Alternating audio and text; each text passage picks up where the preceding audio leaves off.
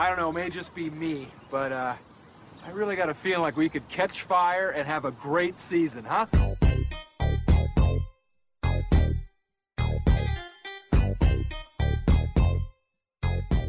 Welcome to season seven of the Raise Your Game Show, a podcast that unpacks proven principles and actionable strategies for high performance in sports and business. And now, here is your host, a performance coach, keynote speaker, and the author of Raise Your Game, Alan Stein Jr.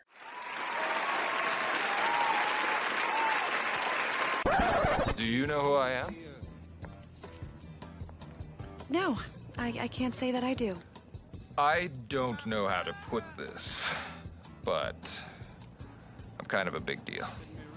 Really? People know me. Hey, hey, hey, thank you so much for tuning in and investing your attention with me. In today's episode, I get reunited with my friend and colleague Ryan Estis. Ryan is one of the most in demand keynote speakers in the game.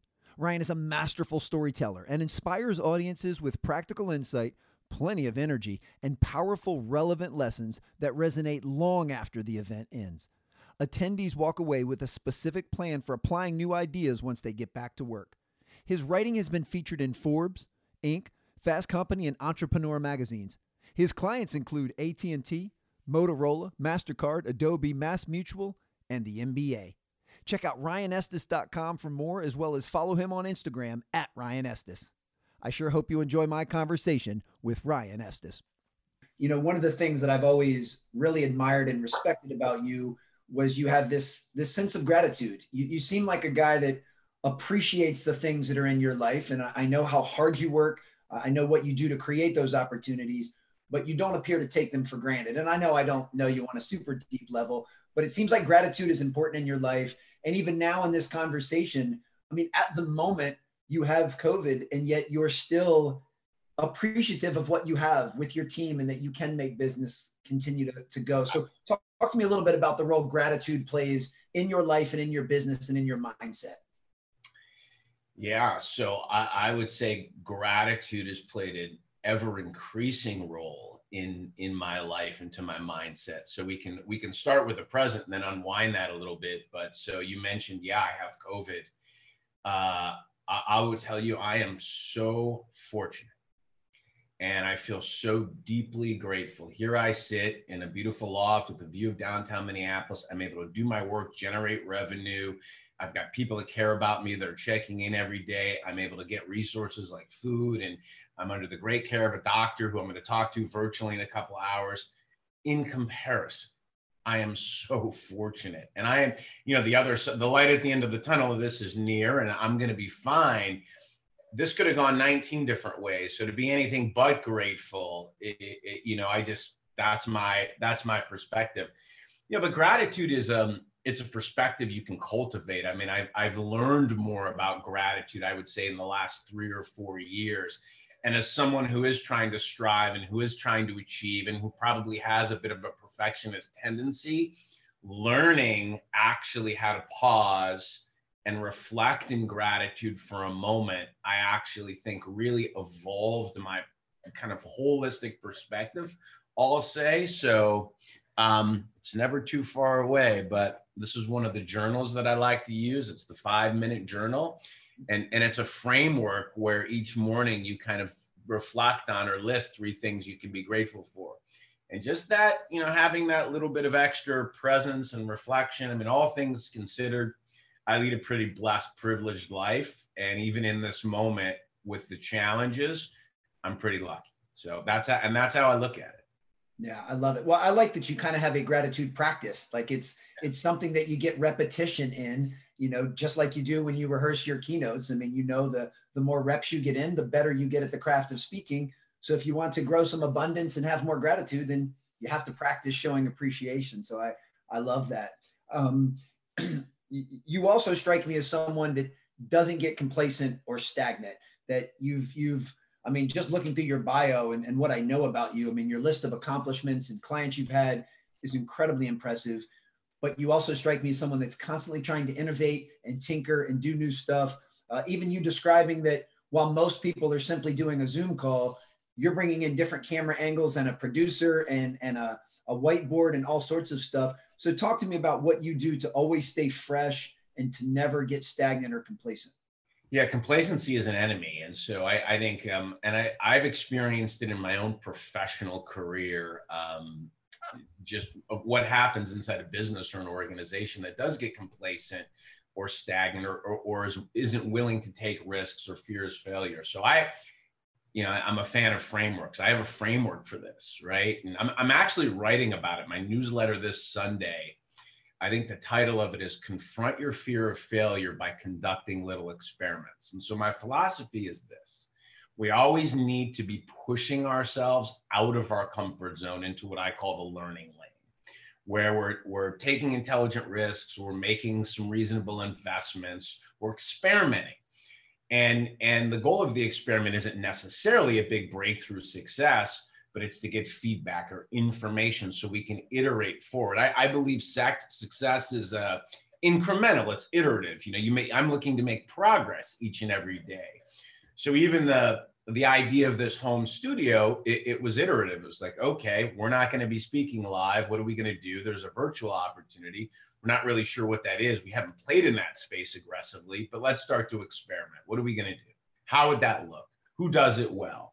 And then we start to test, right? So I had I developed relationships with two big production studios. I went and I shot events there and spent a bunch of money and said, okay, that that model's probably not going to work for this. But what could we do in my home? Could we turn my office into a studio and what would that look like and who could produce our shows and and we just started down this path of iterating forward so I'm, I'm always trying to conduct what I would call three little experiments in my business and framing them as experiments really helps me manage and mitigate my fear of failure. It's like, oh, that we blew that. That was a disaster, but it was just one of our experiments. What did we learn? and how are we going to take that lesson and iterate forward so that that's kind of my framework for not getting complacent comfortable or bored and and confronting my own risk tolerance and fear of failure i love that and, and, and i assume you have the same framework or at least something similar in in your personal life because uh, just to remind you in case you don't remember. So uh, I had heard you on Jane Atkinson's podcast. We had never met at this point and, and really loved your perspective and what you had to say. And then I kind of put some feelers out and asked who are some of the speakers that have really great websites because I needed to do a website refresh. And someone sent me your site. And the, both of those things happened in like 48 hours. So I, I started online stalking you and checking your stuff out and just, just blown away with, with your level of professionalism. And then not that long after that, uh, we're both at the Aubrey Marcus weekend right. in LA, which is basically about personal development and personal growth and avoiding personal stagnation. So just the fact that I saw you at something like that yeah. leads me to believe you're always tinkering and iterating uh, with your yourself, not even just your business. Yeah, I mean, I think you know it, they're they're integrated, right? So I, I sort of have the same approach or framework, I would say, in and around my personal life. And, you know, probably like a lot of people, just dealing with your own kind of personal challenges. You know, I'm, I'm a growth seeker. Like I, I wanted more. I had an appetite or a hunger. And, um, it, and it probably goes way back to my early 20s. I, uh, a motivational speaker, Jim Rohn, totally changed my life. I, I was, I was lost. I graduated from college, partied four years away, got an entry level sales job, didn't know what the hell I was doing. Literally by accident, wound up at a Jim Rohn seminar, and I, I just it, it just hit me. It was like one of those seminal defining moments, and it was like boom. And he sent me like a rocket ship down this other path. And ever since then, I've I've been into it, right? Almost kind of addicted to you know learning, growth, self improvement and so, you know, when I see things outside of me that I think, you know, might benefit or might be interesting to experience, like the seminar we attended, I'm in. And I, I love immersive learning. I love to kind of get out of my normal environment and routine and and set everything I know and what's comfortable me aside for a few days and then go all in on a, a concept, a construct. So I love retreats and seminars like the thing we did Um, it, and I, I, just think it's a it's a deeper, more kind of interesting way to take in information and learn. Obviously, we're not doing it now, but you know, I've been to I've been to eight day digital detox retreats. I did Tony Robbins walk across fire. You and I did the Aubrey thing, and you know, when when it's safe again, I'll be back out there. You know, I think I think the best teachers have to remain students. So, you know, I consider myself a student first and uh, you know I, I, coach myself. And then if some of those ideas resonate with people in my community or audience that's great too. What are some of the pivots you've made during the pandemic since you haven't been able to attend in-person immersive workshops? You know are you are you doing some online stuff? Are you reading more? Are you yeah i would say reading more reading more listening more. I i watch um i watch podcasts every night. So i ironically, I was watching one of Aubrey's last night at Paul Chek and it was great. But you know, so I I um I've kind of foregone television and I'm shifted over to YouTube. And so I'd say an hour or two every night I'm in school. Um, and particularly now I haven't been able to go outside uh, or have been well. Um, so, that, so there's that. Second thing is I've evolved our content a ton um, on this topic of wellness and personal growth. We came up with a whole new wellness webinar series, four installments, two brand new keynotes around the way forward, one focused on leadership, one focused on sales. But that that work required me to be very immersive in research. And so, you know, I'm I'm again, I'm I'm you know, half of this stuff is for me, right? Like I'm I'm creating content that I need, but then I'm going to be able to share it with somebody else and then I think I mentioned to you, I, I, wrote a book too. So all, all of the time and all of that work and all of that research has provided an incredible foundation for some learning and growth through this unusual period of time. And then of course we had to figure out how to turn a live event business into a virtual event business. So that was fun. Yeah, that's that was the ultimate pivot for sure. That was the ultimate pivot for sure. I, I love that. We interrupt this program to bring you a special report. I've spent the last two months reflecting on ways that I can better serve you.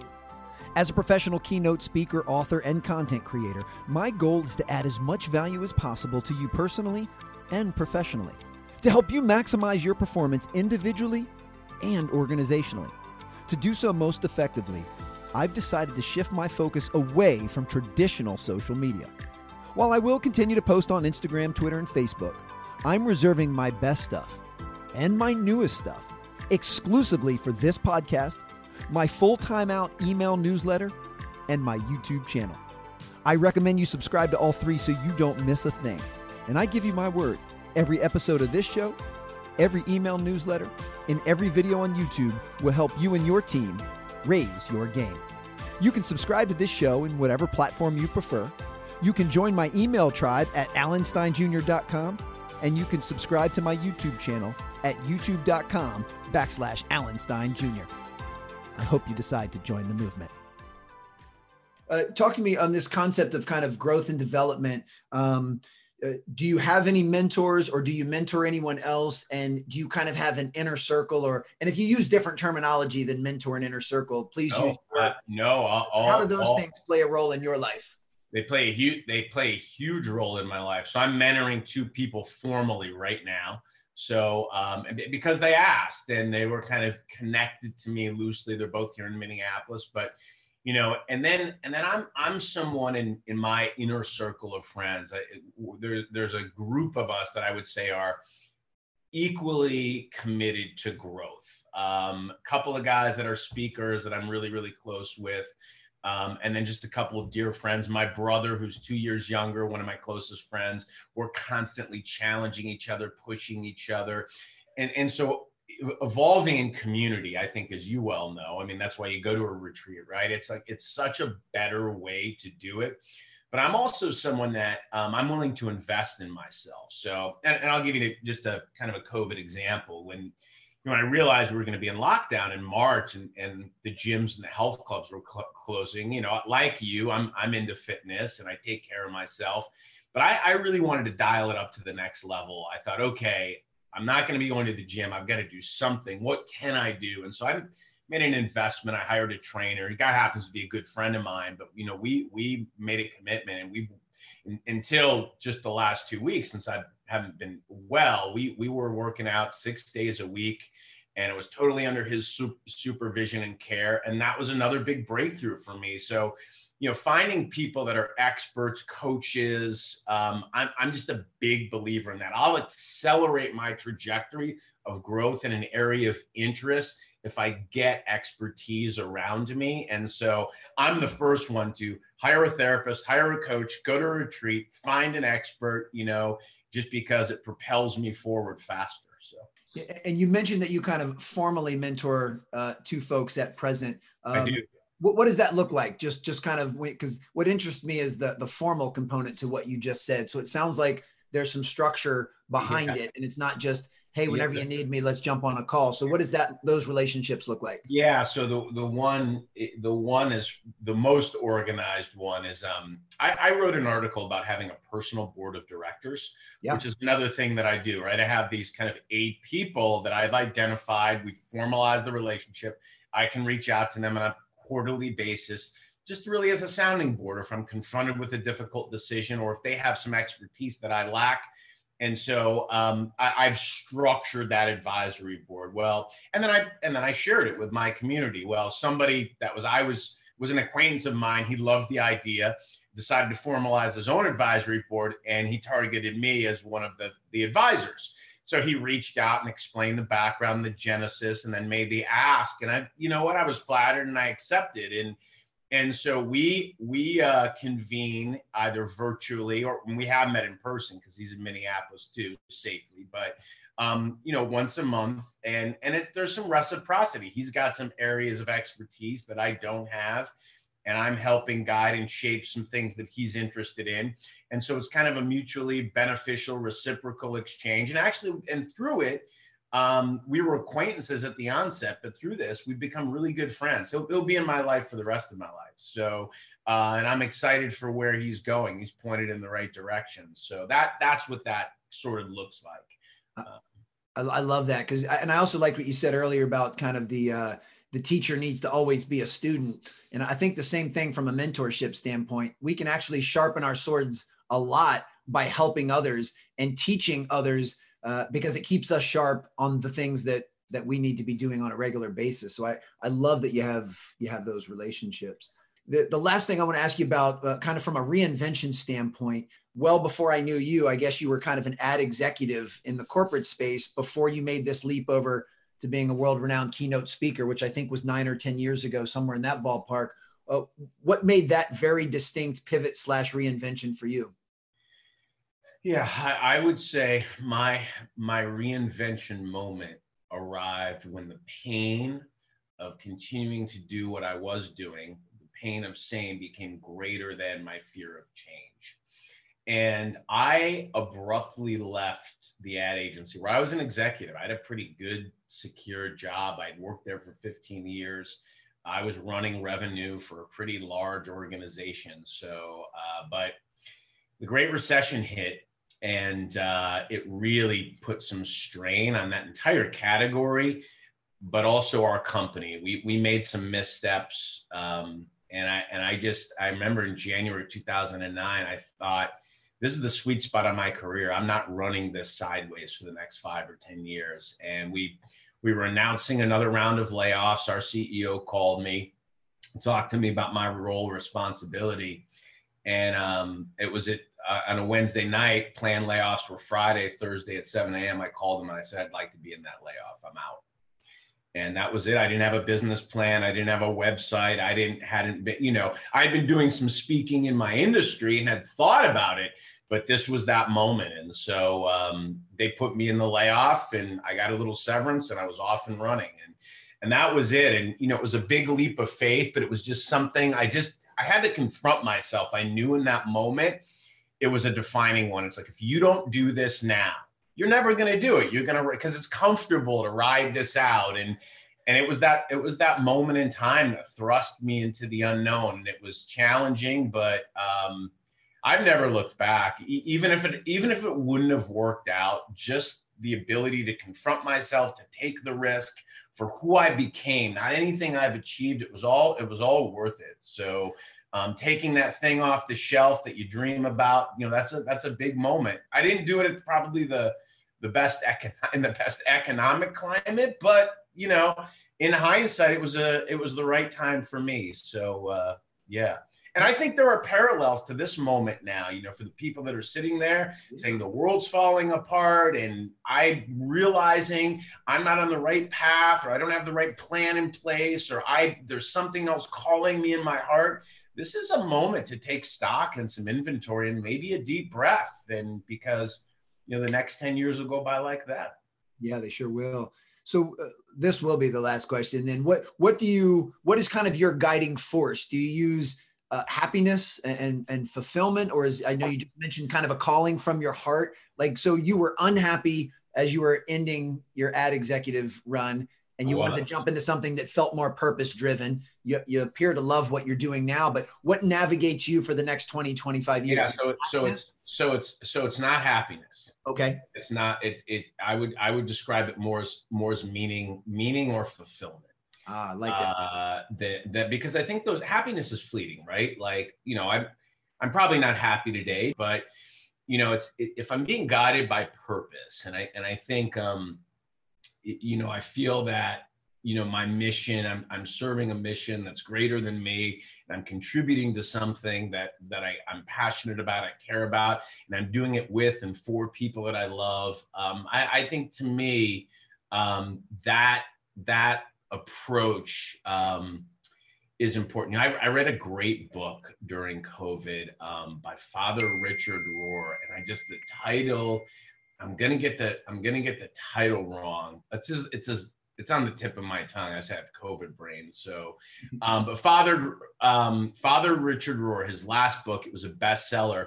What it really talks about is kind of the the the two halves of life and as you get into your second half of life, if you can go on your further journey, if you can kind of look inside yourself and really be honest with yourself about what you want your life to be, if you give yourself that space and start to cultivate that greater awareness, it can really set you on this trajectory of mission and service and things that are that are meaningful. So checking in with myself to say, hey, am I am I on that path toward meaning? How does this feel? And how does this feel in my body? Is sort of a compass that guides a lot of my decision making. And then when you get that kind of vision and mission stuff down, you know, that's a guardrail against, you know, going off on some tangent or you're just like, no, I'm this is where I'm moving. So that's kind of how I frame it up. Falling upward, falling upward. I think that's the title of the book. Okay, I like that. And I was going to say, do you think the reason, and, and I kind of consider myself on my second half, I'm 44 years yeah. old, so it should be around halftime. Um, yep you think the reason most of us don't do that when we're younger is we're kind of chasing the wrong things. We're, we're kind of chasing, you know, the more surface level and uh, uh, as opposed to being drilled down into meaning. And I guess some of that just comes with life experience. Yes, and and you know what what he does brilliantly and beautifully in this book is he he acknowledges that that kind of arc in life is is totally reasonable and probably even in some degrees important. You know it's kind of um you're up that first mountain in that first phase of your life. It's, there's there's ego and you're creating an identity and maybe a structure a container that can create safety for you and if you if you have a family for your family. And so you're you're striving and you're achieving and then at some point on that journey, you either get to a top of a mountain you don't want to be on anymore, which sort of happened to me, or you fall off, right? And and I've fallen off too. You know, that could be health crisis, divorce, or end of a second second relationship, the loss of a parent. You know, these these things happen. These seminal moments happen, and it causes you to question things and I, I think I think at that point, you know, going up the first hill to a degree, it's a good exercise because it creates something. And if you're fortunate enough that you did that, then you have the luxury of asking yourself the further question: What's the rest of this going to be about? And I'm not going to keep running up that first hill endlessly because that's not the answer to it. There's something bigger and that's I, and really that that's that that's why that book resonated. I'm like oh yeah i'm going to go up my second mountain. And it's not going to be about the things that the first mountain were about. Grateful for the experience there. Grateful for the climb. Learned a lot about myself there. Yes. but now i'm go, now i'm going up. And you know you you become more i think of who you really are on that second journey. Ladies and gentlemen, can I please have your attention? And I need all of you to stop what you're doing and listen. Do you have an iPhone or an iPad? Do you use the new social platform Clubhouse? Do you find yourself mesmerized by the hypnotic sound of my silky, sexy voice? If you answered yes to these questions, do me a favor right now. Hit pause, open up your Clubhouse app, and follow me at Alan Stein Jr. I host a room called The Winner's Mindset a few times per week. My colleagues and I stimulate discussion and answer your questions on anything relating to increasing productivity, improving preparation, and maximizing performance for you and your team. These sessions are content heavy, so make sure you bring a notepad. So if you'd like to raise your game, share a tip, or ask a question, please join me on Clubhouse. Find me in the club, bottle full of bub. Mama, I got what you need if you need to feel above. Well, that's it for this episode. Thank you so much for investing your time with us. I hope this really helped you raise your game. If it did, would you be kind enough to do me a favor? As soon as you hit stop, will you please leave an online rating and review? Feel free to give it five stars and say something like this. That was awesome. Oh,